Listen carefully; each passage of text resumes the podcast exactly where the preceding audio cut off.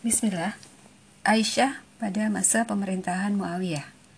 Pada masa kekhalifahan Ali hanya terentang selama empat tahun. Ia kemudian digantikan oleh Mu'awiyah yang berkuasa atas negara Islam selama dua puluh tahun. Aisyah meninggal dunia dua tahun sebelum kekuasaan Mu'awiyah berakhir. Kecuali dalam beberapa kasus yang jarang terjadi, Aisyah menjalani delapan belas tahun hidupnya pada masa pemerintahan Mu'awiyah dengan tenang dan tentram. Pada suatu hari Mu'awiyah menemui Aisyah. Aisyah bertanya, "Tidakkah engkau khawatir bahwa aku akan menyuruh seorang laki-laki untuk menyergap dan membunuhmu di sini?" Mu'awiyah menjawab, "Engkau tidak mungkin melakukan hal itu. Di sini aku berada di rumah yang sangat aman. Aku pernah mendengar Rasulullah shallallahu alaihi wasallam bersabda bahwa keimanan mencegah seseorang untuk melakukan pembunuhan terhadap orang lain." Lalu Mu'awiyah bertanya, "Bagaimana sikapku terhadapmu? Apakah aku telah memenuhi ke semua kebutuhanmu?" "Engkau baik," jawab Aisyah. "Kalau begitu, kumohon engkau tidak ikut campur dalam persoalan antara kami dan mereka hingga kami semua meninggal dunia." Hadis riwayat Ahmad. Hujr bin Adi adalah salah seorang sahabat Ali dan pemimpin kelompok Alawiyah di Kufah.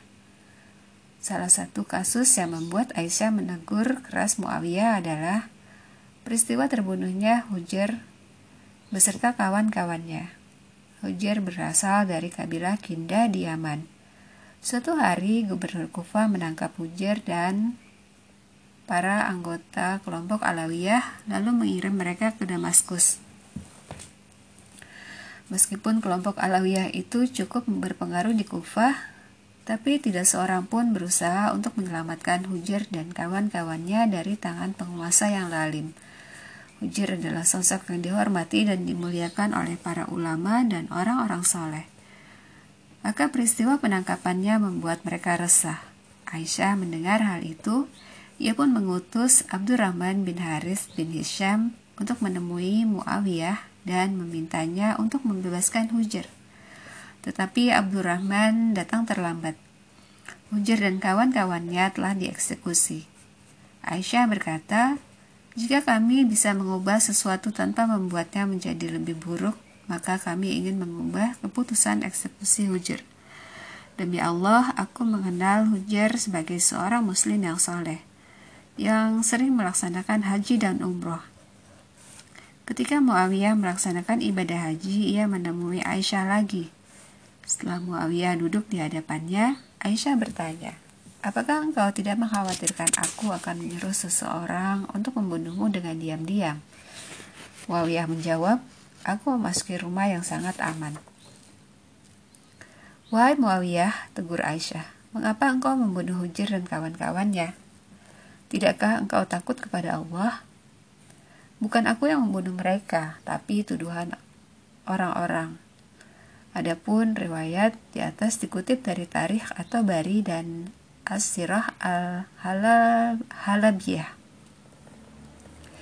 Dalam riwayat lain dikisahkan bahwa Aisyah bertanya, "Wahai Mu'awiyah, di manakah kesabaranmu terhadap Hujr?"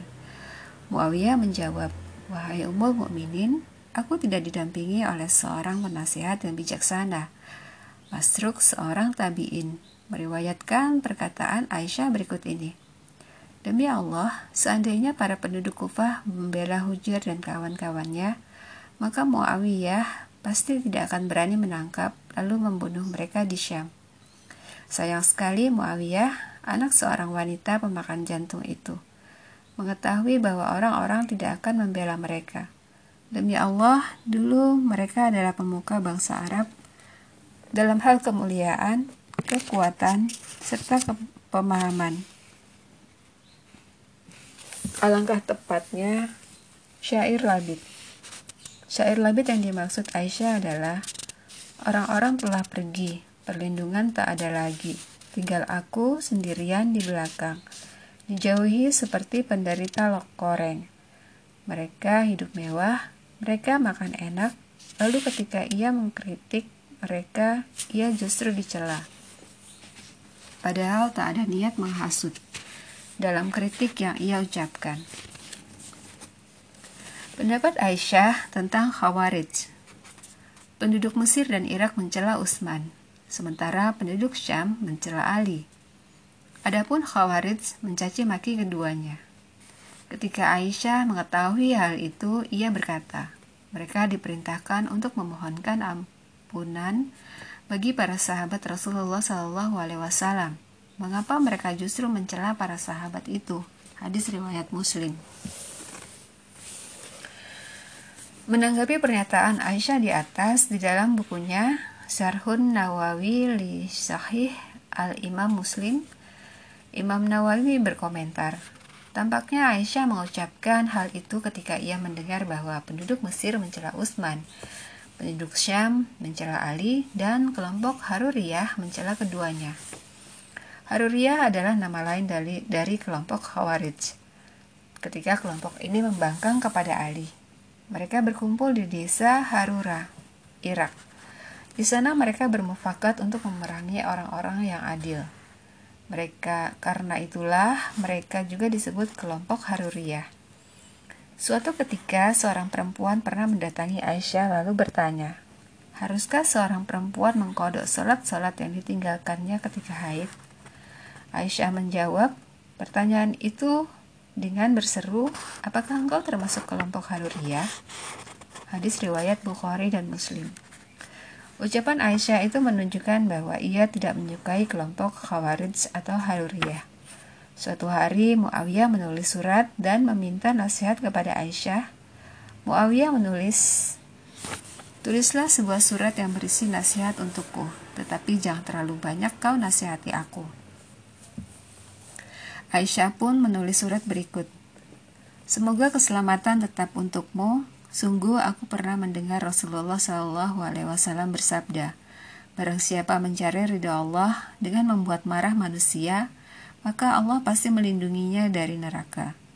Dan barang siapa mencari ridha manusia dengan membuat Allah murka, maka Allah memasrahkan sepenuhnya kepada manusia. Hadis riwayat Tirmizi. Nasihat Aisyah yang sangat singkat itu sebetulnya mendeskripsikan kehidupan Mu'awiyah. Mu'awiyah mengangkat Marwan menjadi gubernur di Hijaz. Suatu hari dalam khotbahnya, Marwan mencoba memuji-muji Yazid bin Muawiyah agar orang-orang mengangkatnya sebagai khalifah sepeninggal Mu'awiyah. Mendengar itu, Abdurrahman bin Abu Bakar berdiri dan mengucapkan sesuatu. Marwan kemudian memerintahkan agar Abdurrahman ditangkap. Tetapi Abdurrahman lari dan berlindung di rumah Aisyah. Orang-orang tidak bisa berbuat apa-apa. Mereka tidak berani memasuki rumah Aisyah.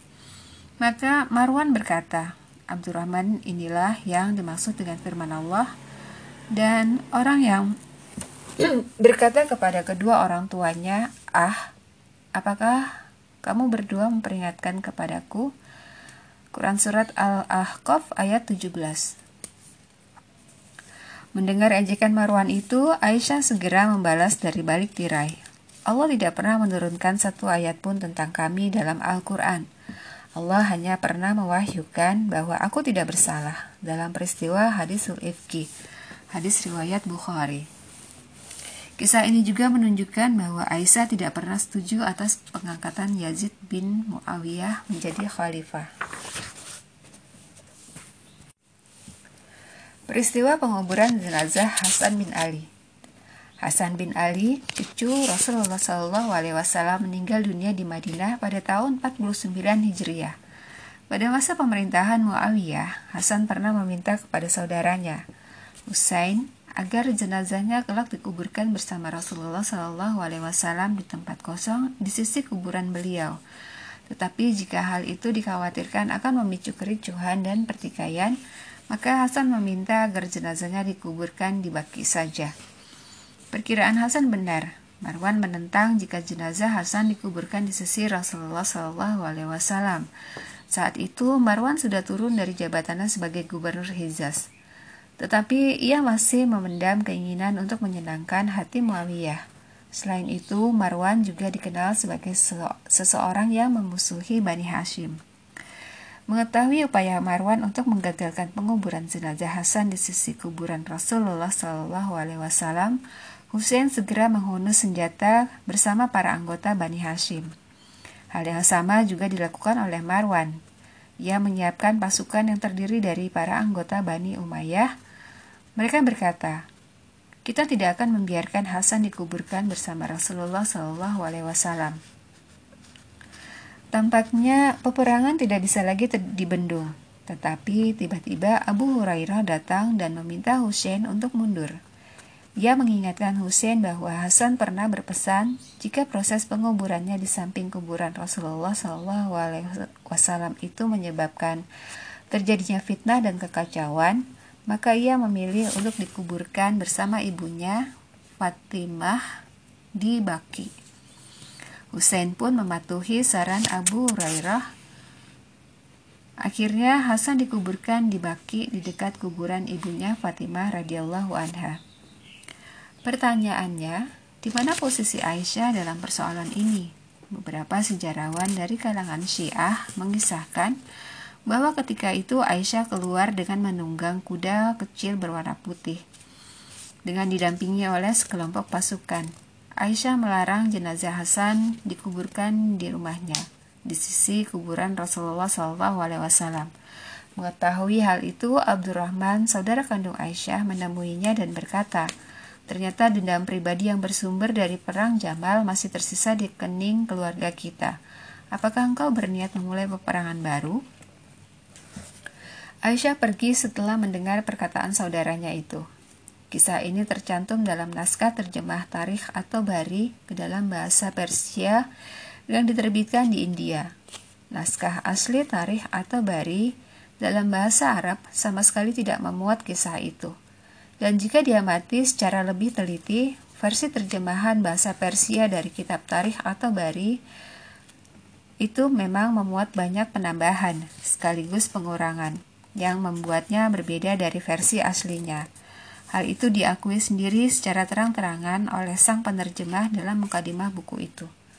Bila ditelusuri lebih jauh, kisah Aisyah yang melarang jenazah Hasan dikuburkan di rumahnya itu berasal dari tulisan Ya'qubi, seorang sejarawan Syiah yang hidup pada abad ketiga Hijriyah. Tetapi Ya'qubi mencantumkan kisah itu tanpa menyebutkan sanadnya. Ia hanya mencantumkan kata kila, dikisahkan, diriwayatkan, dikatakan, tanpa menjelaskan konteks pelarangan tersebut.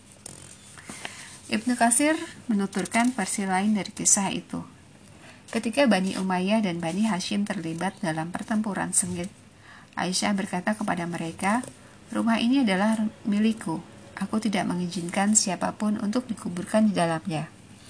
Akan tetapi riwayat ini pun tidak sahih.